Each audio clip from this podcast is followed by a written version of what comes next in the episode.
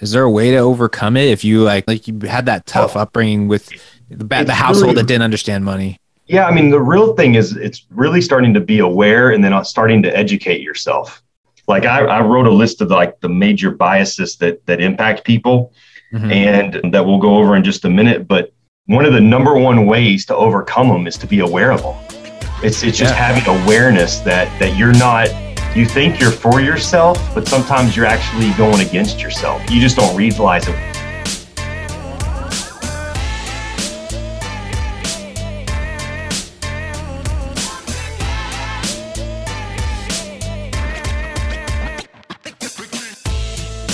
Welcome into the Free Retiree Show, your go to podcast for your career, your finances, and where we learn from people that are killing it in both. I'm your host, Wealth Manager Lee Michael Murphy, joined alongside Silicon Valley vet and career mentor Sergio Patterson, What is up, everyone? and everyone's favorite attorney, Matthew McElroy. What's going on? For today's topic, we're going to be talking about behavioral finance. So, what is behavioral finance? So, it's basically psychological theories used to analyze how people think about the stock market and their finances. And different situations cause different behavioral outcomes. So, for today's guest, we have Dr. Ryan Peckham, and he is an associate professor from the University of Texas. And he is one of the best experts on talking about behavioral finance, and he's going to give us insight into what are the common mistakes we make as investors. And so, on the Free Retiree Show, we've talked about the common mistakes uh, we see from people in the investing arena. And uh, Serge, what's one of these things that that's on your mind in terms of behavioral finance and things that you think people fall victim to in terms of investing and their overall Yeah. decisions with you know finance? Yeah, I think you and I were chatting about all the kind of like human characteristics and behaviors that impact the way we think about money and how these little things can impact our decisions, whether it's like you have these impulses to go buy a, a shirt or a pair of shoes or a nice watch or whatever. I'm just curious like how all those like behavioral characteristics and the way we're wired impact how we think about should I invest 200 a month in, in this stock or whatever, or should I go buy a $200 pair of Jordans? Mm-hmm. I see a lot of people like I'm not one of them, but I see a lot of people impacted that way.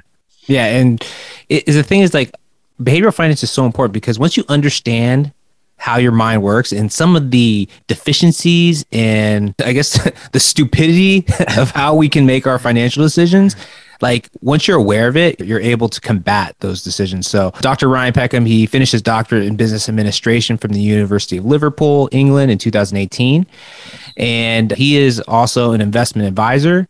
And you know, he teaches kids in college, you know, how to avoid these common mistakes. So we'll just bring them on right now. Dr. Ryan Peckham, thank you for joining our show. Hey man, I appreciate it. Thank you for the uh, the time and the opportunity.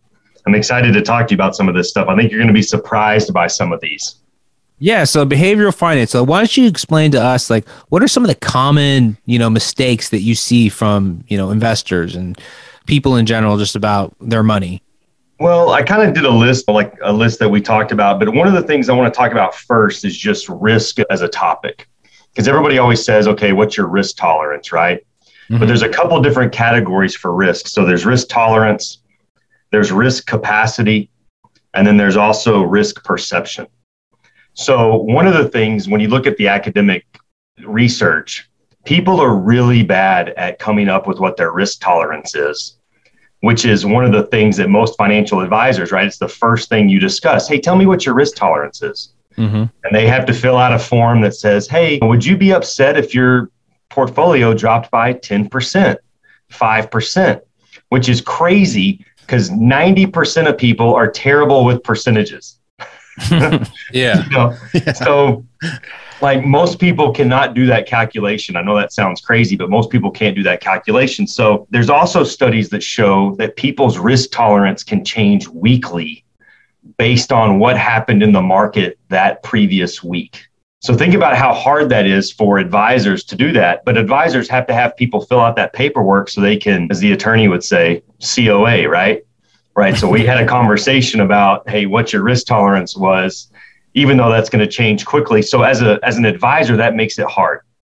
So, risk capacity is do you have the capacity in your financial life to be able to cover a loss? Like you might want to go invest in something that is super risky, but you might not have the capacity to withstand that if something were to happen. So, for instance, since we're talking on what is this January 21st, Bitcoin has now gone from 68,000 to 38,000 today. There's somebody who put every 50, all their money, which was probably 50 grand into it, but they don't really have the capacity to, to handle that kind of loss. And then the third one, which to me is the most important, is risk perception. And most investors are terrible at trying to perceive how risky something is. And they know that it's risky, but they can't really measure it. And then to wrap this all up and make it even more confusing for people, when most people are figuring out their risk tolerance, you don't really know what your risk tolerance is until you've actually been an investor who's ridden some stocks down. It's it, everybody says, "Hey, I'm going to be good. I'm going to be great. If this if, the, if this gets turbulent, I'm going to be fine." But if they're a first time investor, everybody's having a great time on the roller coaster until it starts going up and down and then you're throwing up in the trash can right? So most people don't really know what their risk tolerance is until they've actually been in it. And that's what's hard because most of the time you look back at a chart and you go oh i could have ridden that out.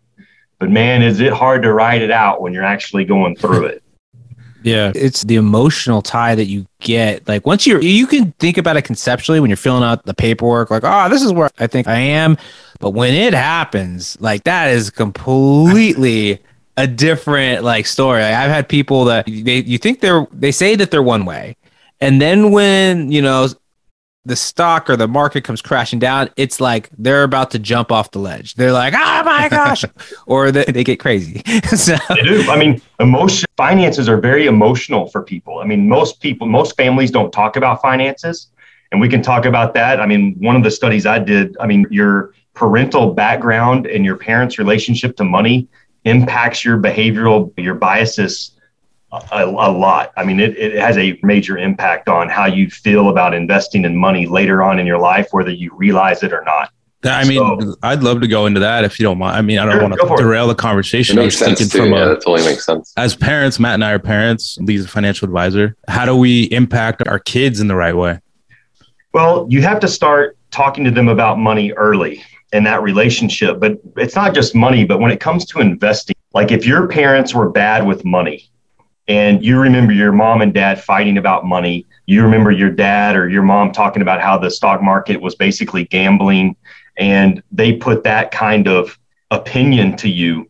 That is going that that is actually the hardest kind of investor to help later on in life because they have that preconceived notion that I remember my dad saying, like I've had a client who remembers his dad day trading away $3 million back in 1979 which is really hard to do back in 1979. That was a lot of money in 1979. It's a lot of money, and it, and it and it ruined his parents' marriage. So when he thinks about investing, it just brings up all those bad negative memories, and he really has a hard time. And he'll even tell you, like, intellectually, I know what I should be doing, but emotionally, it's painful every single time and it's those two brains of yours that are uh, constantly working against each other it's going emotion you know intellectually i know i should be saving $50 a month $100 a month whatever it is but when you start when you're putting in money and your account balance is dropping every month emotionally you're like why am i doing this i should go get those jordans Lee, it's funny. I get something for my money. We always give Lee shit for being the finance guy, but he always says you have to take the emotions out of investing. Yeah. yeah. Riley, like, correct me if I'm wrong. I feel like you've said that a few times. Yeah. Yeah. I mean, you, it's like if you're an emotional investor, you're just bound to make mistakes too. It's, uh, the more emotional you get i mean it's just like one of the things is like following the herd right? You see it sounds eh, everyone gets all hyped when you know something's going great like the gamestop or like some crypto like everyone's like, yeah we're all gonna get rich together! And then they all run to the cliff. And, it's like they go with so much yeah. excitement. Yeah. Yeah and if you had parents that were good with money that taught you about investing and they they show you that the market goes up it comes down but you keep you've seen it before those kind of investors are used to it and they look at the drawdowns as an opportunity like, hey, man, I've been waiting for this for five years. Like, I, I, need to put some more money. And they go start looking in the couch, trying to find money that they're the ones trying to sell the Jordans to raise 200 bucks to be able to put more money in. Right. And then if you didn't, if your parents didn't talk to you about money at all, that is still a better starting point than the negative piece. That that negative piece is really hard for people to come up to get away from later on. How do you overcome it? Is there a way to overcome it if you like like you had that tough oh, upbringing with the, the household really, that didn't understand money? Yeah, I mean the real thing is it's really starting to be aware and then starting to educate yourself. Like I, I wrote a list of like the major biases that that impact people, mm-hmm. and that we'll go over in just a minute. But one of the number one ways to overcome them is to be aware of them. It's it's just yeah. having awareness that that you're not you think you're for yourself, but sometimes you're actually going against yourself. You just don't realize it. We kind of self sabotage a lot. Like the number one mistake that individual traders make is they trade too often. And they normally cost themselves two to 3% a year, which doesn't sound like a lot, but when you extrapolate that over 10 to 20 years, I mean, you could miss retire. I mean, that's a lot. So, what do you mean by people that are trading too often? Like, what, what does that look like? Well, like it, it, could be day trading or it could just be the definition of an investor is somebody who stays in a in an investment more than two years which mm seems in today's world seems like forever long right and anybody who holds an investment shorter than that is considered a trader now of course day trading and all that i give you a crazy statistic in 1996 when you looked at somebody's investment account, the average holding period of their investments were around six years. So think about the investment wow. in their account. The average holding period was six years. A couple years ago, that was already shortened to six months. Wow. And so it's just because of all the electronic trading, which has made things much more convenient. Obviously, commissions are have basically gone away. But you know, these companies, the, the brokerage firms and all these traders, they make money on your activity. So they want you to trade as often as possible. And most individual investors do not realize that. Yeah, like yeah. the Robinhoods of the world. Correct. A lot of my friends just think they're investors now, just hopping on the app. And I'm like, you need to call somebody. Like, you might make some money here and there, but like, I don't think it's a long term strategy. All the data that's out there, right there, Ryan, it, it's terrible. Like, well, you're most people are losing money when they're day trading. They might have a win yeah, every oh, now and then. Oh, yeah. The, the actual statistics on day traders is 5% of day traders make money. That's, that's the statistic 5%. Eh, yeah, the percentages of what these people make are generally very low if they make a return. And then the big thing that no one talks about, everyone's all focused on performance, taxes. Like, why does no one ever talk about the taxes? Like, people are acting like they live in some like countries that that don't take taxes. It's like it's the unspoken most ridiculous thing about day trading. I I just don't get it. Yeah, especially, I mean, taxes and fees, depending on what kind of stocks you're trading. Some investors don't understand that if they're doing pink sheets, that some of those firms actually charge them a little bit because they're harder to trade in and out of. I mean, there's a lot of fees that go that kind of go unseen sometimes. To me, it's just easier to buy Coca-Cola and let the dividends roll in. But but you got to be patient. I mean, that that's the thing. It's it's all that it's instant. It, it's all about being instant. I was gonna say, yeah. Why don't you give us some other uh, value gems? All right, I'm going to give you. I'm to give you some of the, the the number one biases that that affect investors. All right, so the first one is anchoring bias. So anchoring bias is when you see a price of a stock and then you constantly compare it to that price. So, for example, this normally impacts people when they start tracking an investment for the first time. So, let's say maybe you saw Amazon when it was $600. And so now, three years later, you're going, man, I should have bought it at 600 bucks because you're anchored to that $600 price. Ugh, I do that all the time. and so, but it can also impact you another way where, I mean, let's take today, Netflix is getting crushed, right? So Netflix's high was 700 and now it's 400 so you might go man it was $700 three months ago. Maybe i should buy it at 400 and but maybe their stories changed and maybe it's not a good investment. So but we kind of get anchored to those numbers. And so most of the time it works where people won't get into a stock because they rem- remember what they could have had it at. And it prevents them from buying a good company because they think they could have gotten it a little bit cheaper. Mm-hmm. so so that's the first one some of the ones you're probably familiar with, there's one projection bias. which is when you take what's happening today and you just project that into the future. This company's always going to be doing good, or this company's always going to be doing bad. Kind of like oil stocks a couple years ago, nobody wanted to buy them. And now everybody wishes they would have, right? Last year, that energy was the number one. One that probably impacts your audience a little bit more would be overconfidence. So this is when somebody invests hundred bucks and they turn it into 200, invest another hundred dollars, turn it into 200, invest another hundred dollars, turn it into 200, and they go, man, I know what I'm doing. And they take the $600 they've made and they turn it into zero. Yep, absolutely. Which, that which, sounds like uh, a casino. That right. literally sounds like black playing blackjack or yeah, it is. Well, in that overconfidence bias, actually, the demographic that that hits the most is young males. So men under the age of 28, basically. Yeah, no, I have, yeah, I have a few clients that have they bought Apple, they bought Tesla, and those were like their originals that they got and when they start investing and they think it's so easy. It's so easy. And then it's like they're like oh i'm just going to buy this now and make it'll be just as easy. And it's like oh my gosh where'd all my money go? It's right. yeah they had a taste of the good stuff. Well in the last two years i mean has made things a little distorted with all the covid stuff. And if you notice kind of those covid stock darlings the pelotons the docusign the Zoom, I mean, they're all back down to where they were before COVID. Mm. I mean, it's kind of interesting. So, the other one that I think about for myself a lot is one called confirmation bias. So, confirmation bias is you think that a certain stock is a good buy, and then you just go read a bunch of research that agrees with it. Yeah. Right. Like That's you just go read all the stuff that agrees with it. So, that's an easy one to correct. So, if you're thinking about buying into a stock, go read an article on somebody who disagrees with you. Yeah.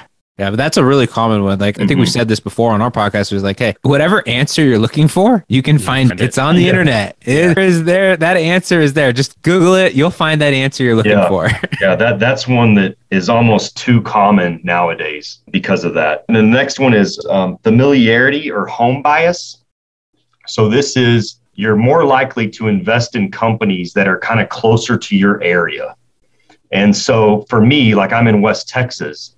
So that is that I'm surrounded by oil and gas companies, right? Yeah. So you perceive them to be less risky than they actually are because you see them all the time. And every time you go to a restaurant, people are talking about them. And so you end up having this, you're more likely to invest in all the companies that you're surrounded by because you just don't, you see them all the time. And you go, nothing bad could ever happen to them, but you're kind of tied into them already because you live in the area and your property values and all that kind of stuff. So it'd be like somebody was in, I don't know, the state of Washington. Maybe they only invest in Amazon and Costco and Starbucks or wherever y'all are at. You see the same kind of companies. And so that one is kind of interesting because it helps you and it harms you.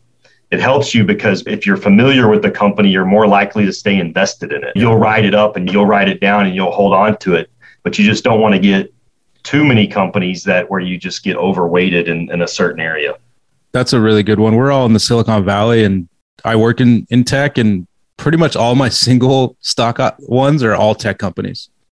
Yeah. And I didn't even think about it until you just said that. Yeah. Yeah. I mean, it, it happens quicker than you think too. So these other ones I have, you might not have heard of. One of them is called myopic loss aversion which is the tendency that the more often you look at your investments, the riskier they start to appear to you Ooh.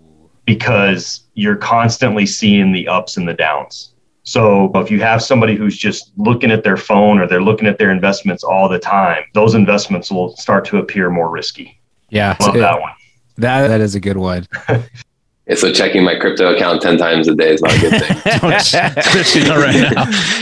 it's, it's, a, that's another thing is like, it's very interesting how just the, the color of the information, like if it's red, it's down. If it's green, it's up. I've even felt uh, felt my own like self falling in, victim into these like emotions because it's like I might actually have twenty thousand more dollars than the day before, and then I look it, but it's red. Or if I check in two days, it might be red, and I'm like, oh my gosh, like, this is terrible. I, I, feel so much pain and anguish. And then the opposite is true as well. Like it could show green, but I could have lost a bunch of money. So it's just interesting how like just the colors, like they make yeah, you sad or happy. it, it does. I try to get a lot of my clients to focus on share count.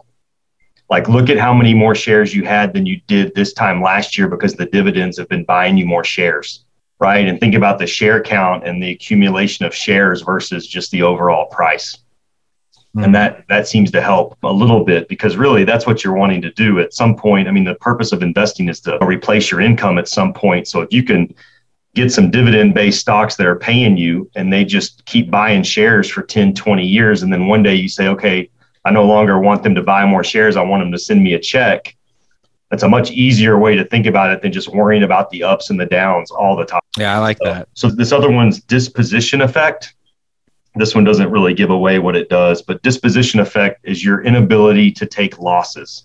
And this one is uh, pretty interesting because the study that, that was done on this, they analyzed 10,000 trades. And two thirds of the time, people are more likely to sell a winning investment than a losing one, which is kind of two thirds of the time. Two thirds of the time. And the reason is because when you make a an investment and you start to have a, a winner, let's say, you become risk adverse, meaning you don't want to give that gain back up. Right? Like I've made this money, I don't want to give it up.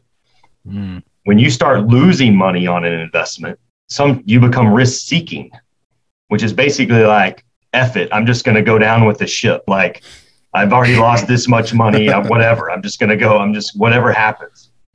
And what's interesting about this is that most of the time, winners keep winning and losers keep losing. But when you sell a losing investment, you're almost like you're basically admitting that you made a mistake, but it's just part of it. Like you, you're never going to get it right. So you have to, on this one, when I'm teaching people about this you have to think when you make an investment, you have to think about what's going to happen. What are you going to do before it happens? So, like, let's say you buy an investment and it drops 10%. What are you going to do? Are you going to buy more or are you going to sell it? But you have to make that decision before it happens. Otherwise, your emotions will betray you. Yeah, does that make sense? Mm-hmm. Yeah, it does. It definitely. Have a game plan before. you got to have a game plan. So, you know, that one but but most of the time most individual traders they're just thinking i'm going to buy this because somebody told me to buy it. They're not even they don't i've asked people well what does this company do? It's on the reddit forum. It's it's gold. We got yeah. yeah. Hey what does this company do? They got no clue. Mm-hmm. i'm like man how are you putting your money in a company and you don't even know what they do or how they make money? I mean, that is, I mean, at that point, it's gambling. And, you know, Lee and I've talked about this before, but sometimes the stock market turns in, turns into people's version of gambling. 100%. It really does, for sure. Mm-hmm. Um, it, it, definitely was with the whole AMC and GameStop yeah. craze. That was just a casino. I mean, people made tons of money, but then they lost it all. Right. Yeah. Yeah. I mean, that's the thing. is most people i mean it's a market right so you got to have buyers and sellers if you're buying a stock somebody's got to be selling it to you i mean we kind of forget that sometimes yeah. And that, that goes back to the whole why there's so many conflicting views of like how people look at the stock market. Some people do view it as the casino because when used the wrong way, it can be the casino. It's, yeah. You, yeah that's why we've said before, like, you got to look at the data. You got to look at ac- academic based data, is where if you're going to be an investor, you got to rely on that, not Reddit. Yeah, yeah. I always I laugh at the the academic articles that I read because a lot of times the uh, the researcher will say, okay, taking a rational investor, like they always like that's what they always say is we're gonna we're gonna assume we have a rational investor, and I always go, well, you don't. Like you, you don't have a rational investor. All investors are pretty much irrational, which is what mm-hmm. creates opportunity. And then, kind of one of the last ones I have for you here is propensity for maximization. And that's basically kind of goes with hindsight bias where you're looking back. But propensity for maximization is when you look back at a chart and you say, well, if I would have bought it at this low and sold it at this high, I'd be a cajillionaire. And so you're basically looking back saying, if I could have just, you know, bought it here, sold it here, I would be doing so much better, which is impossible. But people do that all the time. That's great. What's interesting is the articles uh, that you can sign up for, or these investor groups I've I have seen that on their article predictions where they say, "Oh, last month the stock we talked about went up this percent," and you're like, and you're looking at these percentages like, "What? This can't be right." And then, so what I do is I've tracked a couple of these, and I said, like, let's let me see like they're I so actually I've signed up for their articles to just see like how are they doing this. And then what happens is they don't tell you the price to buy in at. They just make the recommendation and then over time they take the low and they take the high and they're like, "Oh, look, our recommendation did that percent of gain." It's like, dude, that is Mm. such a crazy way to look at it. Just taking the very bottom to the very top at any whatever's whatever's the most uh, favorable for your pitch. It's like it's it, it should be Yeah. illegal, but a lot of even Yeah. companies do that, like these investor companies or trading companies. Yeah. I mean, there's a lot of bad data out there, and I don't know how you ever get ahead of it at this point. I mean, like if you, I mean, if you just go to Yahoo Finance and you're scrolling through the articles, I mean, every two to three is an ad. Mm-hmm. Oh, you just don't, you just don't realize it. It's somebody, this market expert, click here to find out what his prediction is Yeah. or whatever, you know, I mean, and to me, that's one of the problems for somebody who is a new investor is like, where do you even start? How do you even get a baseline of what's good information to build your investment philosophy out of?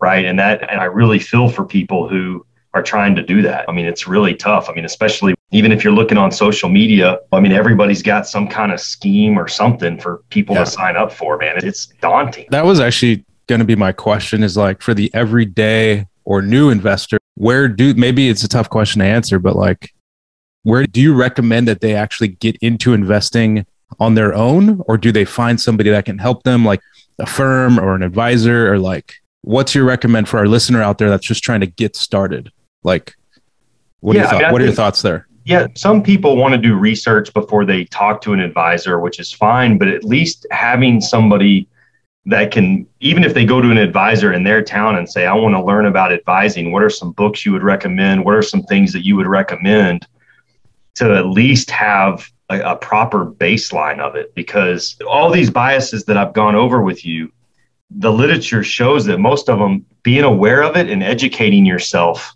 is the number one thing you can do. Now, funny thing, Sergio, when you become too educated, you're more likely to suffer from overconfidence bias because now you know everything.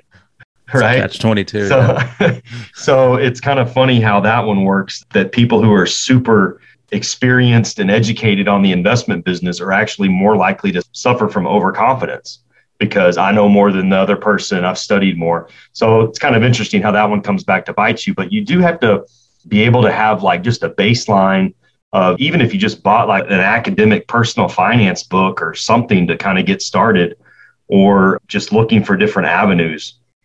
But I think that's why like your podcast, my podcast are important places for people to be able to get a baseline because it is hard. I mean, like if you're going back to in the beginning, like if your family didn't know about money, if they were bad with money, you're it's already stacked against you. Like self-education is going to be the main way that you are able to change your habits and change your and also your mental talk.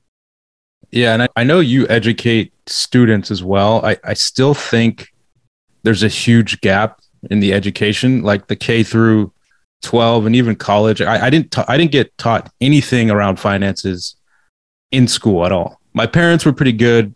They gave me a little bit, but like I did not have one course on finance, Yeah. like budgeting, saving, nothing. right. I think that's still like that today for most public schools.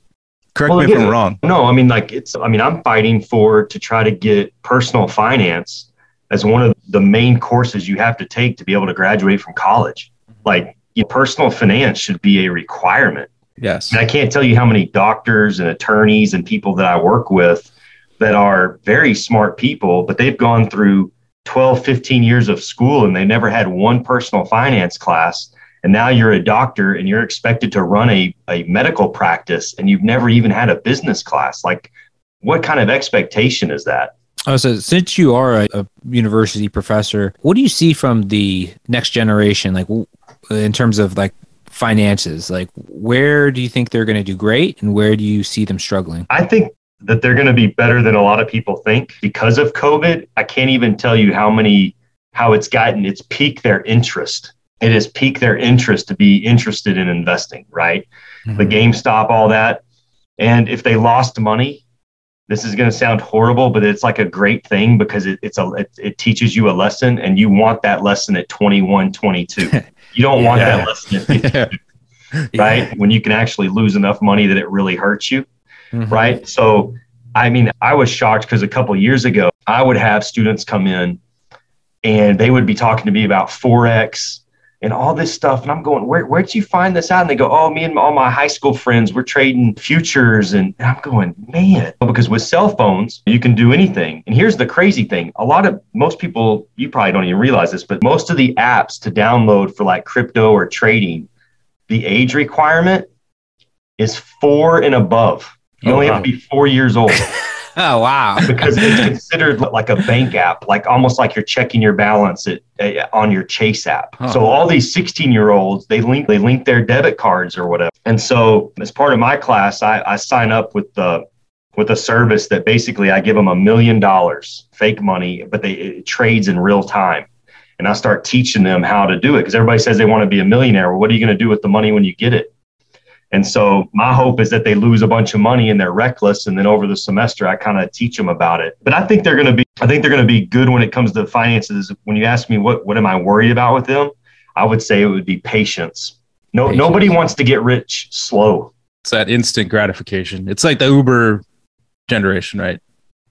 I push yeah, a button I mean, on my phone and I get the car right, away. Right. I mean, nobody wants to get rich slow. When you tell people, hey, I can give you the formula and it guarantees that you're going to be a millionaire by 60 they look at you like you're crazy. Like i mean like 60 i mean like i mean you mean 26 i mean that kind of deal. Yeah. But but life's expensive man. It's hard. I mean it's tough to to get everything going. That's pretty cool. Is that investing is that a free application? The one where you're able to give them the million yeah, million dollars yes. in fake money and then is that yeah free? so your listeners could do it too. So you can go to marketwatch.com Okay. And there's some games you can click on, you can sign up, and then there's games there. And then you can basically, it's something good that all early investors should do is you can basically trade in real time with fake money. And you can see how you would. And awesome. so that's interesting. Um, that's smart for kids. Yeah. It, what a great smart. way to learn.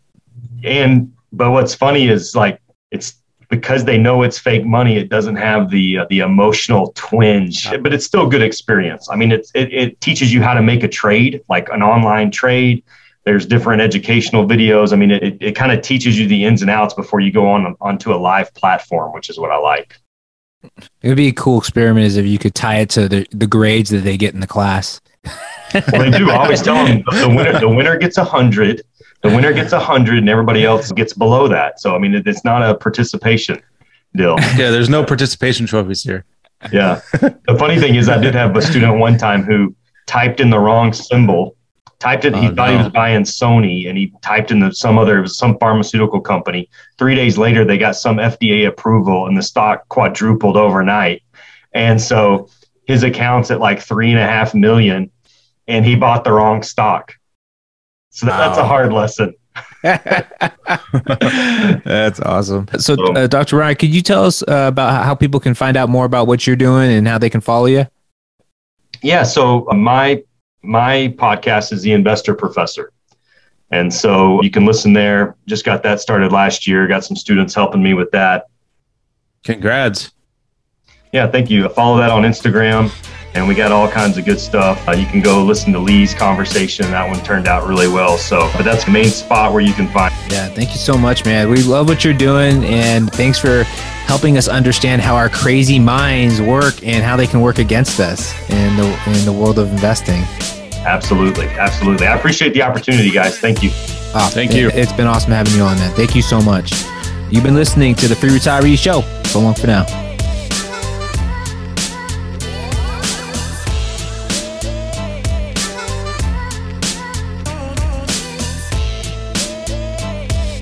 Securities offered through Securities America Incorporated, member FINRA, www.finra.org, SIPC, www.sipc.org, a separate entity. Lee Michael Murphy is licensed with the California Department of Insurance, license 0H18660. Lee Michael Murphy is a investment advisor representative with Securities America Advisors, a registered investment advisor. The Free Retiree, Securities America Advisors, and Securities America Incorporated are separate entities. Career advisor Sergio Patterson, attorney Matt McElroy are not affiliated with Securities America Advisors or Securities America Incorporated. Securities America Advisors, Securities America Incorporated, and its representatives do not provide tax or legal advice. Therefore, it's important to coordinate with your tax or legal advisor regarding your specific situation.